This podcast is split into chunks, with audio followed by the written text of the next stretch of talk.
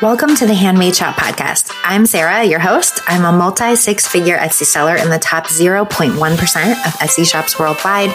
And this show is all about helping makers like you get more sales on Etsy. Each week, you'll learn effective and efficient ways to grow your Etsy shop because I know you do not have time to waste. So let's get started. Hello, and welcome to episode 142 of the Handmade Shop podcast. I want to talk to you all today about something that a lot of my students struggle with. I probably bring this up in every coaching call I do with my seller collective students inside of my Etsy membership. And that is perfect strategy versus real life strategy. So in an ideal world, we would all be able to implement that perfect strategy that we have dreamed up, right? We would find the best niche. We'd make the best content. We'd make the perfect content plan that we would follow through on 100% of the time. We'd start a new Etsy shop every time we had an idea for a new niche. We'd have unlimited time to make everything just like shine the way we want it to, right? And then real life hits, especially this time of year. You're freaking busy. And I swear, a kid, somebody's always sick, right? My kid is always sick, or me, or my husband, or whatever. Like, you meant to post all five of those new listings last week, right? But like, what the heck even happened to your days, right? It just didn't work. The house is a mess, probably. No one else is going to cook dinner. Like, why? What's happening, right? So that's when you pull out the real life strategy and do what works for you and your life and your business. Because the real life strategy that you can be consistent with creates way more results than the perfect strategy that doesn't ever actually get crossed off the to do list because it is expecting way too much of yourself. So, here are some examples of how to apply that to your business. Social media is absolutely the biggest one that I see. And when it comes to this topic, right? So let's talk about a posting schedule. Maybe in an ideal world, you are posting five reels a week and five feed posts and you're doing stories twice a day, every day.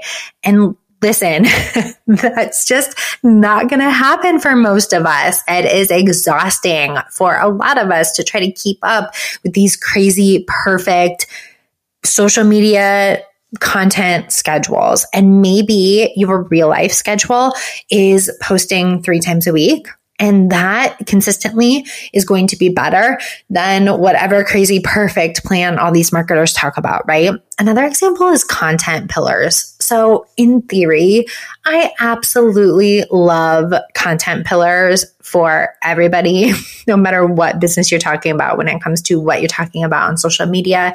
I see people use them and use them really well in a way that makes sense for their business. And then in reality, for me personally, I know for a lot of my students, you're like, I don't even know what my content pillars would be, right? So instead of just not posting, because you don't have your content pillars perfected, let's go with the real life strategy of experimenting until we find out what they are. So maybe you're posting about 10 different things this month, and then you go back and look, what does my audience respond to?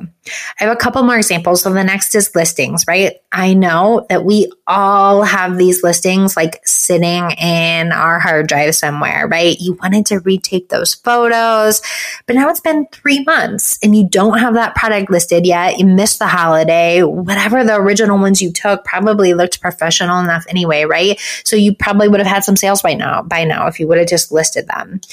Next example is an email list. So I see so many Etsy sellers delaying starting their email list because I don't have the time to write emails every week. I don't even know what I would say, blah, blah, blah. It like so many barriers or obstacles to starting this, right? But if you start an email list now and you just keep the real life strategy of emailing your audience to remind them that you exist once a month, again, you're going to grow faster. You're going to have better results than if you wait until you can have the time to implement that perfect strategy, which side note is, is just gonna be never, I promise you. Even starting your shop. So I hear this from people all the time too. I want to have 20 listings before I launch my shop. I want to be ready. Everything has to be perfect. No, the real life strategy, the one that actually works, the one that gets you sales quickly is if you just list the three that you have now. You list them as you go and you take that real world, world strategy and just do the best you can and get things listed when you can. So today, what I encourage you to do is for even the rest of the week, look at where you are holding yourself back because of this perfect strategy and these goals of making everything the best it can be and how you could implement a real life strategy that works for you and for your business and that will help you make more progress than that perfect strategy that's not getting done.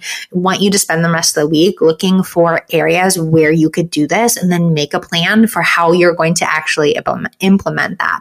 Now, if you want help with that, we talk about this all the time in the Seller Collective because sometimes these things are hard to see for ourselves and the solution, the real life strategy that would be better for you is not always easy to see when you are in the thick of it. And when you are busy and you're not really sure if it would work or be worth it, and you're having all this mindset drama, all that great stuff. So if you want help with that and want you to join us in the Seller Collective, you can submit a question for one of our group coaching calls and we can take within a couple of minutes, create a real life strategy for you to actually make some progress on what you're working on. So I will see you there. The link is in the show notes.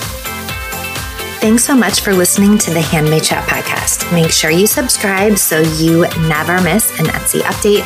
Then join me in my free Facebook group, Etsy Seller Help and Support, by searching for that phrase on Facebook. I also have a big favor to ask. I would really appreciate it if you would leave a review for the podcast in your favorite podcast app. It is so helpful for getting the show out to other Etsy sellers who will love these episodes too.